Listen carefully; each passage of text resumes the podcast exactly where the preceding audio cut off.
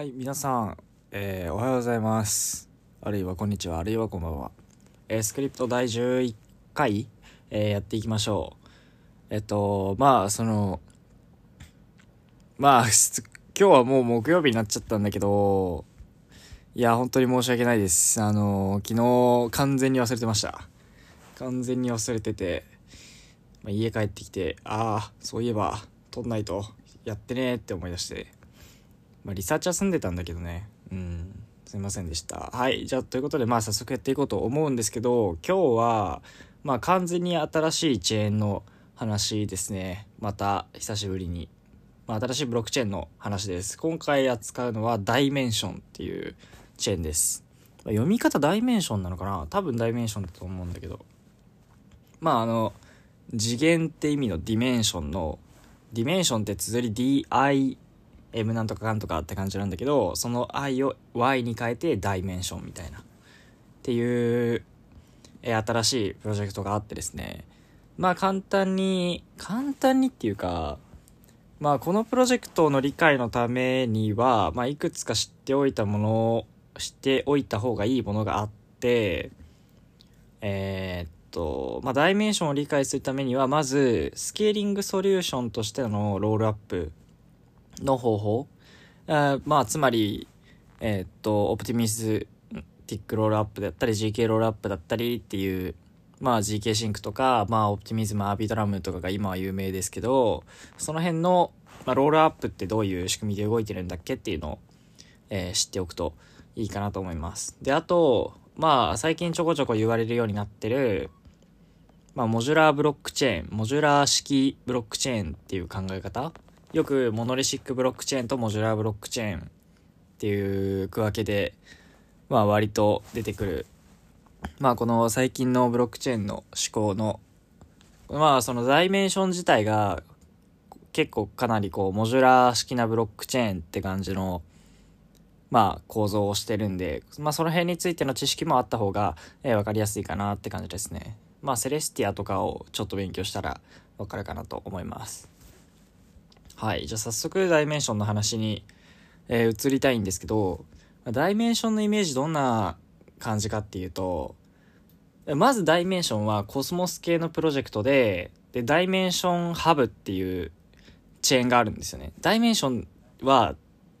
で、ダイメンションはこのロールアップとレイヤー1チェーンを組み合わせたプロジェクトなので、こう、ダイメンションっていうのはレイヤー1チェーンと、えーまあ、レイヤー2チェーンと、えっと、まあ、もう一つ DA レイヤーが出てくるんですけど、DA レイヤーってやつが。まあ、この3つのコンポーネントを合わせて、まあ、一つダイメンションっていうエコシステムですよっていうふうに言ってるんですよね。で、最初に、まず Dymension Hub っていうレイヤー1 chain。まあ、い、まあ、その、レイヤー2から見たらレイヤー1なんで、まあ、その、あれだよね、 Optimism とかから見たイーサリアムみたいな、まあ、イーサリアムみたいな普通のブロックチェーンが1本ありますと。で、この Dymension Hub は、えーっと、 Cosmos SDK で作られてて、えー Tendermint で、で、IBC もつないでっていう感じの、まあ、ゴリゴリのコスモス系です。はい。の、まあ、ダイメンションハブっていうチェーンがあるんですけど、で、ダイメンションハブには、あの、DAPS は一切乗らない感じで、まあ、唯一、まあ、組み込み AMM っていうオートマーケットメーカーが入ってるんだけど、まあ、それを一回置いといて、ダイメンションにはアプリケーションは載りません。で、アプリケーションが載らないんだったら、じゃあどこにアプリケーション載るんですかっていうと、こう、レイヤー2側で全部巻き取るって感じなんですよね。で、ダイメンションは、あの、ダイメンションハブと同時に、えっと、レイヤー2簡単作成キットみたいな、えーまあ、イーサリアム界隈で言うと OP スタックとかが似たようなものかながあって、で、あの、RDK っていうのを作ってるんですよね。コスモス SDK っていうのがあって、で、そこから影響を受けて、こう、コスモス SDK は、まあ、コスモス系チェーンを簡単に作るようサービスというかシステムというか、まあ、キットなんだけなんだけど、あの、ダイメンションでは、ダイメンションに乗っける用 L2 をめっちゃ簡単に作れる、作れるようにした RDK。えー SDK は、え、SDK ってなんだっけ ?SDK はなんたら development kit なんだけど、RDK はロールアップデベロップメントキットって言って、まあ、ロールアップ簡単に作れますよっていうものも同時に出してると。まあ、まだメインネット動いてないんだけどね。で、この RDK っていうのを使って、こう、ダイメンション上に簡単にレイヤー2アプリケーションを展開させることができるんですよっていうのが、まあ、ダイメンションですね。で、もう、ダイメンションレイヤー1にアプリを乗っけない、一切乗っけないので、で、どうするかっていうと、レイヤー2側でアプリケーションが、えー、まあ、ブロックチェーンを、レイヤー2ブロックチェーンと、を作って、そこに、まあ、アプリケーションを入れると。まあ、入れたりとか、そのアップスペシフィックチェーンのノリで、アップスペシフィックレイヤー2を作る。で、それらがいっぱいあって、まあ、いくつもあるレイヤー2の、まあ、いくつもあるダイメンションのレイヤー2のプロジェクト、まあ、ゲームだったり、メタバースだったり、NFT 用のチェーンもあるかもしんないし、DeFi 用のチェーンもできるかもしんないけど、まあ、そういうのをひっくるめて全部ダイメンションが、えー、レイヤー1なので、セキュリティを追いますっていうのが、まあ、ダイメンションのプロジェクトですね。すごい簡単に言うとそんな感じ。まあ、ちょっと、まあちょっと難しいから簡単にイメージだけ言うと、あのー、ロールアップ版のポルカドットみたいな。ポルカドットはリレーチェーンにパラチェーンがつながって、パラチェーンが全部のセキュリティを追いますみたいな感じだったけど、あ、パラチェーンじゃないわ。あ、リレーチェーンが全部のセキュリティを追いますみたいな感じなんだけど、まあそれのコスモス版。ロールアップがいろ、いろんなロールアップが、えー、ダイメンションハブにつながってるけど、えー、セキュリティロールアップたちの、えー、セキュリティは全部ダイメンションが負いますみたいな。で、あと、まあ、例えとして結構本家も使ってるのが、まあ、コスモスは、コスモスって Internet of Blockchain っていう、なんて言うんだろう、スローガンを掲げているんですけど、えー、まあ、ダイメンションは、こう、インターネットオブブロックチェーンに連なるように、あの、インターネットオブロールアップスっていうのを掲げてるんですよね。まあ、そんな感じ。ですと。で、まあ、こうまでしてダイメンションは何を、その、やりたいのかっていうと、で、そもそもコスモス系列だったら、好きにチェーン立てて IBC で繋いだら、別にそのマルチチェーンっていうのはもうすでに完成してるけど、こう、レイヤー2作ってまで何を解決したいかっていうと、実は、コスモス SDK で作ったチェーンって、めちゃくちゃ速いスループットを出せないっていう特徴があるんだよね。まあ、それはそのイーサとかと比べると、まあ、テンダーミント結構速いから、まあ、秒間何百、まあ、何百 TPS とかは出せるはずなんですけど、まあ、何千とか何万とか、そういうレベルのトランザクションの処理能力は実は設けることができない、えー、らしいんですよね。僕もその技術的限界がどういう理屈なのかっていうのはまだそのわかんないんだけど、まあこれただの予測だけど多分 IBC つなぐ都合上ある程度まあある程度性能が一緒じゃないとできないみたいな話なのかなとはとか邪推したりしてるんですけどまあなんかわかんないけどまあコスモス SDK で作ったチェーンはめちゃめちゃすごいスループットは持てませんよっていう問題があって、これだとコスモスに乗れないな、乗せられないなっていうチェーンも出てくると思うんですよね。で、それをダイメンションはどうやら解決したいらしくって、っていうのも、こう、ロールアップを使うと、このスループットめっちゃ上げられるんですよね。スループットとか 0.C をめちゃめちゃ上げることができて、まあネットワークにもすぐつながるし、えー、っと1秒間に何百何千もトランザクションをえー、まあ、通せるというか、実行できるのが、まあ、レイヤー2。レイヤー2だったらそれができる。コスモス SDK だったらできないけど、レイヤー2使ったらコスモス SDK でもできるから、まあ、それをコスモスエコシステムでやろうっていうのがダイメンションなんですよね。はい。え、なんでその、レイヤー2使ったらスループット上がるかっていうのは、まあその、1トランザクションを1ブロックずついちいち、なんて言うんだろう。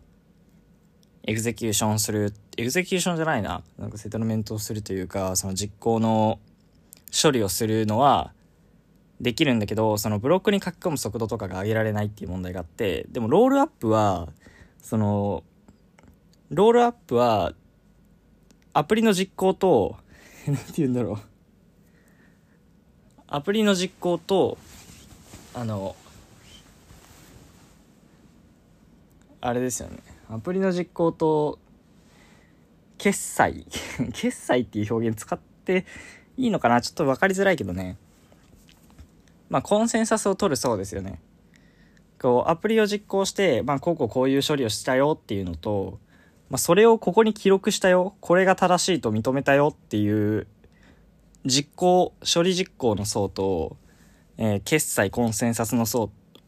は別で実行速度を上げることは別にレイヤー1でもできるんだけど、決済速度を、つまりコンセンサスの速度を上げることはレイヤー1ではできなかった。でもレイヤー2なら、この実行と決済、これが分かれてるから、分かれてて、まあ、あの、レイヤー2側の決済は全部レイヤー1がやります。後で巻き取りますっていうのが、巻き取りますよ、これ。逆か。ロールアップって巻き取るっていう大体、まあそういう意味だから。まあ、レイヤー1でやんなきゃいけないことをレイヤー2で巻き取るっていうのがロールアップっていう仕組みなんですけど、まあ、それと同じ感じそれと同じ感じっていうか、まあ、全くそれと同じでこの決済と実行のレイヤーが分かれているので、まあ、実行のところをずっと えー、決済のところを無視して速度を上げることができるっていうのがあるんですよね。まあ、あのこの辺は本当に何だろうオプティミズムとかアービトラムがなんでガス代がイーサリアムより安くって、えー、速度も速いのかっていうのを普通に調べてもらったら分かります。それは。まあそこで、えー、勉強してみてくださいって感じですね。はい。で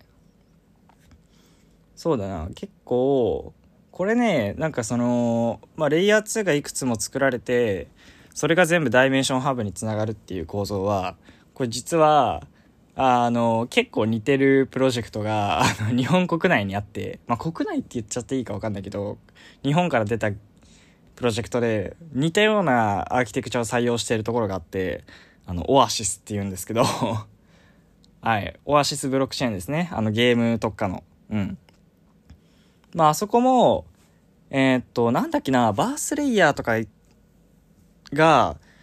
多分いわゆるポルカドットのリレーチェーンとかダイメンションハブとかにあたるやつでだったかな。あ違うか逆かな。でもなんか同じように中心にチェーンがドーンってやってでアプリは、まあ、BCG たちはこう一つ自分たちでレイヤー2みたいなものを作って、えー、その元のレイヤー1に接続するっていう形になってた、えー、と思います。でオアシスは結構アーキテクチャが似てるねっていうのをまあその知り合いにこのダイメンション面白いって話した時に教えてもらったので、まあ、そっちもちょっとそれと比較してみても結構面白いかなと、えー、思います。はい。で、ダイメンション、で、ダイメンションについて、この、レイヤー1でアプリケーションを実行しなくて全部レイヤー2でやるっていうのは、これ実はイーサリアムはこうなった方がいいよねの行き着く先がこの構造なんですよね。今イーサリアム上にはめちゃめちゃいっぱいアプリケーション載ってて、まあ、一番こう発達してる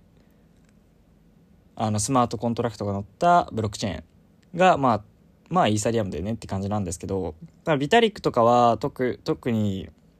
まあ本当に特にビタリックがあの本人のブログで言ってたのはもうイーサリアムはアプリケーションをやるそうではなくてこうレイヤー2とかレイヤー3にアプリケーションを移した方がいいっていうのを言ってて、まあ、それは何でかっていうとまあなんでかっていうとっていうかまあ多分そのイーサリアム自体のガス代とかを解決するのだいぶ先だいぶ先だからっていうかいわゆるレイヤー2のロールアップ技術って最初イーサリアム2.0が発表された時に言われてたシャーディングとやってることなんか、まあ、違うけど一緒みたいなもんなんですよね。イーサリアムのビーコンチェーンをレイヤー1としてそこにレイヤー2が大量にいろんなブロックチェーンがつながるっていうのは、まあ、結構そのシャーディングとやってるようなことが似てるので最初言われてたシャーディングは、まあ、一つのチェーン、まあ、最終的に記録されるビーコンチェーンがあってでそれそっから64の子チェーンに子供のチェーンに分かれてこの64のところでブロックのなんだろうトランザクションとかをみんな使ってそそれを全部その最終的にビーコンチェーンの方に記録すればいいからっていう感じ。でそのとその時にビーコンチェーン上にアプリはないっていうのがまあ最初言ってたシャーディングの方式だったと、え思います。それでレイヤー2っていうのはつまりこのシャードチェーンを6本ねまあ最初64個作ろうって言ってたシャードチェーンをまあ自分で1個立てますっていうのをやってるのがレイヤー2みたいなものだとまあ構造的には言えるので例えばオプティミズムも一つの、えー、レイヤー2チェーンかつシャードチェーンだしアービトラムもそうだし、えー、メインネット出てないけどスクロールとか太鼓とかもそう。太鼓はちょっと違うか。太鼓はちょっと違う気がするけど。まあそれこそイントマックスとかもロールアップだし。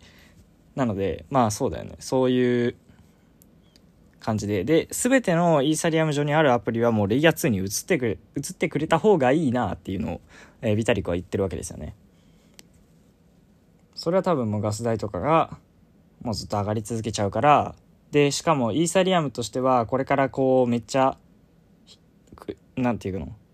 ビタリックは結構 mass adoption 志向で crypto mass adoption させる。イーサリアムは mass adoption するって考えてるというかさせたいと思ってるタイプの人間なんでもうめっちゃ使用する人これから何十倍何百倍何千倍と増えていくと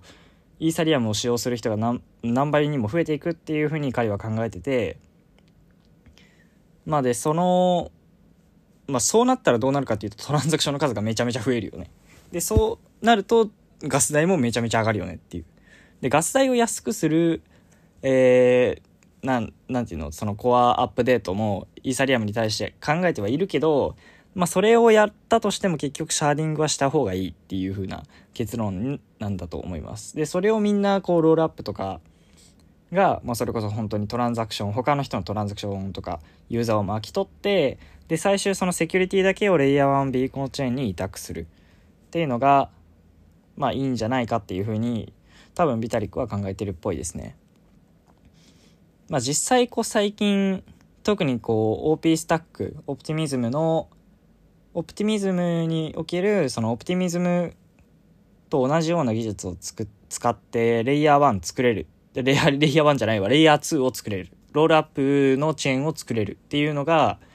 まあ、OP スタックっていうのがあるんですけど、まあ、それ作って結構いろんなチェーン作れますよっていう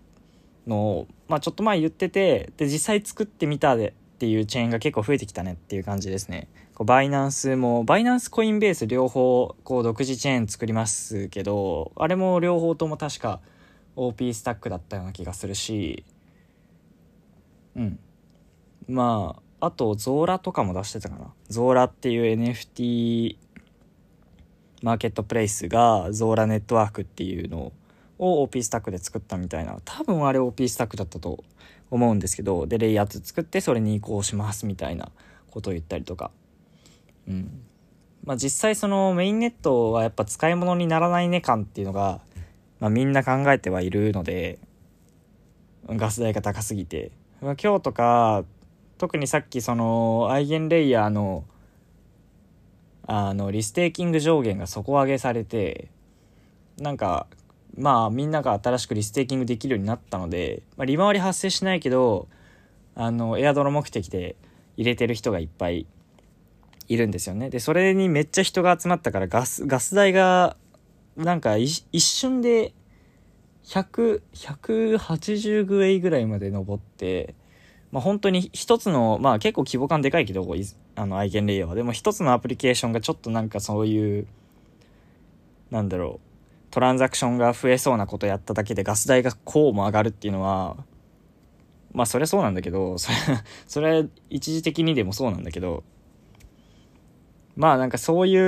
うのをやってたらあんまりスケールしないよねっていうふうに多分まあ僕も思えるからまあ、大体のアプリがレイヤー2にちょっとずつ移ってくんだろうなっていうのはまあ理解できる感じですねあなんか普通にイーサリアムの話になっちゃったな 今回の主題はダイメンションなんですけどでそのその全部アプリ載ってなくてあの全部 L2 に移行したよねっていうのをもう先にやっちゃおうかつ、えー、コスモス上でやっちゃおうっていうのが、まあ、ダイメンションっていうプロジェクトですと。はい。ちなみにオアシスは確かそのオアシスブロックチェーンはあの完全にどこのネットワークとも関係ない、えー、自分自身のチェーンなのであ,、あれはちょっと別かなネットワーク的には。はい。そんな感じかな。うん。あで DA レイヤーの話もちょっとするか。えっとブロックチェーンってこれはイーサリアムとかもそうなんですけどまあよくモジュラーブロックチェーンのあの文脈で言われるのが、えー、ブロックチェーンは3つの機能に分かれてる。えっ、ー、と、データを保存するストレージ側と、えっ、と、セトルメントレイヤー、まあ、ストレージのデータのレイヤーと、えセトルメントレイヤーっていう、これが決済の層、コンセンサス取る層と、エグゼキューションっていう実行、えトランザクションの実行をする層っていう、この3つのレイヤーに分かれてるっていうのは結構言われてて、で、この、基本的にイーサリアムとか、まあ普通に昔からある、昔からある？かどうかわかんないけど、まあその、いわゆる何でもできるチェーンたち、ソラナとか、あとアバランチとか、まあもちろんイーサリアムも、まあこいつらってこの3つのレイヤー、えっ、ー、と、データ、データレイヤー。データこれ、厳密に言うと data availability layer って言うんで、それで言うけど、 data availability layer と、 settlement layer と、execution layer っていうのが、全部一つのチェーンが3つ、この3つの層全部自分で作ってますっていうのが、まあさっき言ったイーサリアム、ソラナとか、アバランチとかなんだけど、まあ実際これをこう分けて、あのー、じゃあ DA レイヤーは別のブロックチェーンというか別のプロジェクトに任せねっていうのが、え modular blockchain っていう考え方なんですよね。で、セレスティアとかは特に DA レイヤーのブロックチェーンなんで、あの、俺ら新しいブロックチェーン立てようと思うけど、ちょっと DA のところは、えー、セレスティアに任せようかなっていう感じのことをする。っていうのが、 modular 式。 modular っていうのは、モジュールっていう単語の、 modular なんでわかんないけど、なんだこれ、形容詞？わかんねえや。でも、まあその、ブロックチェーンを、その、なんだろう、一つのフルのブロックチェーンではなく、モジュールで分解して組み合わせてやった方が便利なんじゃないというか、あと信頼の最小化っていうのができるんじゃないっていうので、こう、モジュラーっていう単語が結構流行ったりしてるんですけど、あそれの代名称もその系譜で、えー、実は、ダイメンションハブっていうのは、こう、レイヤー1ですって言ってるけど、これは実行、実行的に、実装的にというか、なんて言うんだろう。まあ、意味的には、えー、決済レイヤー、 settlement layer に当たるんですよね。で、 execution layer と data availability layer を、ダイメンションは別々のエンティティに管理させるというか、切り離してて、ダイメンションハブだけはこの settlement layer に当たります。で、みんなが作るレイヤー2は execution layer に当たります。で、 data availability layer も別のプロジェクトに任せますっていうふうに言ってて、まあ、まあ、簡単に、すごい、ダイメンションのことすごい簡単に言うと、えっと、何もしない L1 と、他のこと全部、アプリケーションを作る L2 っていうこの2つの関係性が、まあ、この2つでできているチェーンっていう風に、まあ、考えると分かりやすいんだけど、そこからもっと実際の実装に掘り下げると、こう、レイヤー2の、じゃ例えばレイヤー2とかレイヤー1のデータは、まあ、レイヤー1のデータっていうか、最新のデータは、えー、バリデータというかノードが保存すると思うんだけど、レイヤー2のフルのブロックのデータをどこが保存するのかっていうと、それは DA レイヤーでセレスティアとか、まあ、他の DA プロバイダーを、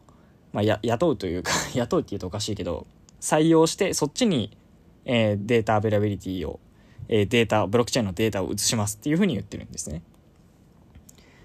まあ、だって、うん、こう大量にレイヤー2が集まるはずなんだけど、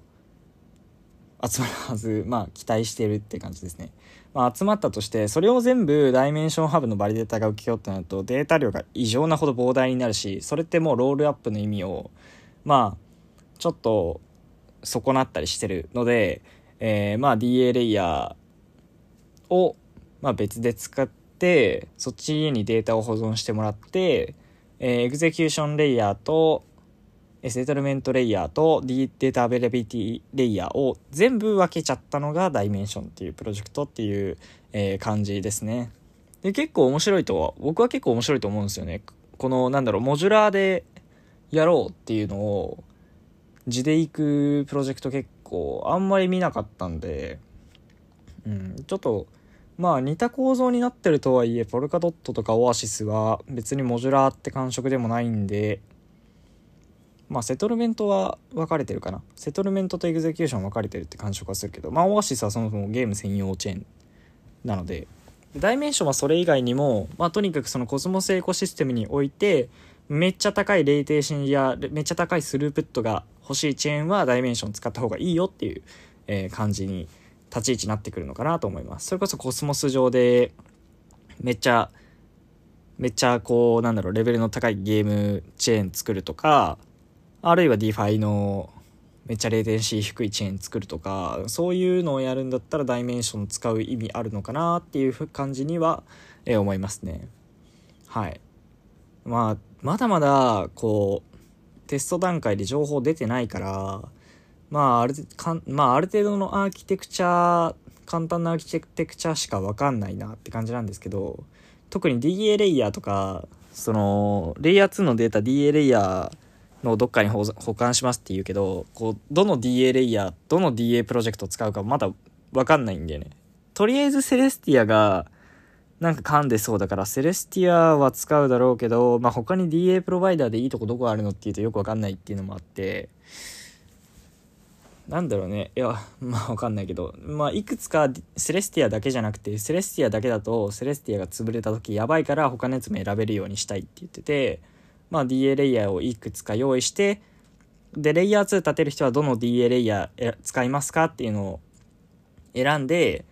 えー、じゃあセレスティア使いますってなったらセレスティアに、えー、レイヤー2のデータは行きます。でレイヤー2のブロックヘッダーはえーレイヤー1のダイメンションハブに行きますっていう風に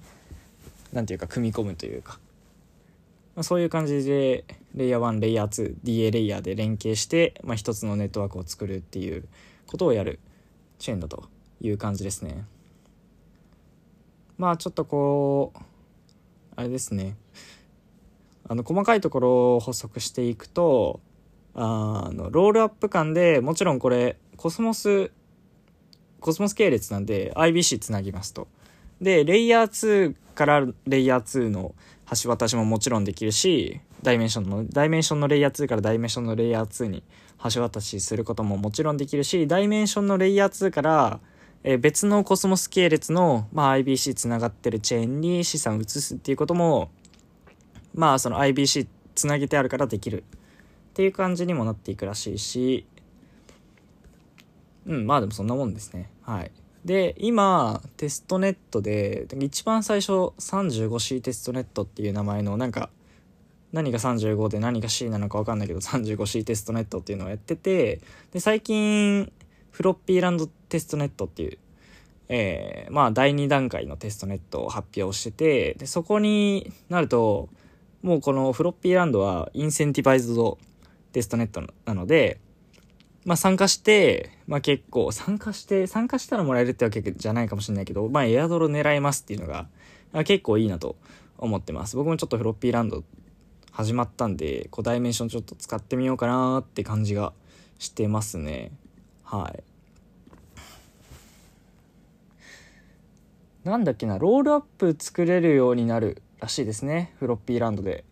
そう、ちょうど最近、ロールアップ作る時のそのソフトウェアであるローラーってやつが、あの GitHub 上で配布され始めたんで、あそれ入れて、えー、ダイメンションハブにつながるロールアップ使えますっていうのが、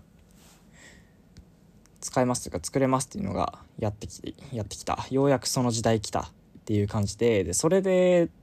ダイメンションのトークンの1%がテストネット参加者に配られるらしいから、まあ、やりますかって感じですね。はい。まあ、そんな感じかな、ダイメンションは。結構面白いかなと思います。でもなんかダイメンションやっぱりそのダイメンションだけで何かができるチェーンではないんでてかレイヤー1ブロックチェーンって全部そのまあ全部に言えますけど上に何が乗るかが重要なんで、まあ、どうやってそのダイメンションであればだどういうロールアップができるのかまあ、アイゲンレイヤーとかだって、まあ、どういう AVS がアイゲンレイヤー使うかとかと一緒なんですけど、まあ、どういうブロどういう DAPS がブロックチェーンに乗るかと同じ文脈で、まあ、どういうロールアップがダイメンション上にできるかっていうのを、まあ、どうやって呼び込むというか誰が使うのっていうのが、まあ実際うまくいくかどうかの話になってくるんでそこをウォッチしつつ、えー、テストネットをポチポチ触ってみようかなと、えー、思っております。ダイメンション、えー、皆さん調べてみてください。はい。はい。じゃあそういうことで、えー、今週もありがとうございました。また来週また来週は何を調べようかな。まだわからないですけど、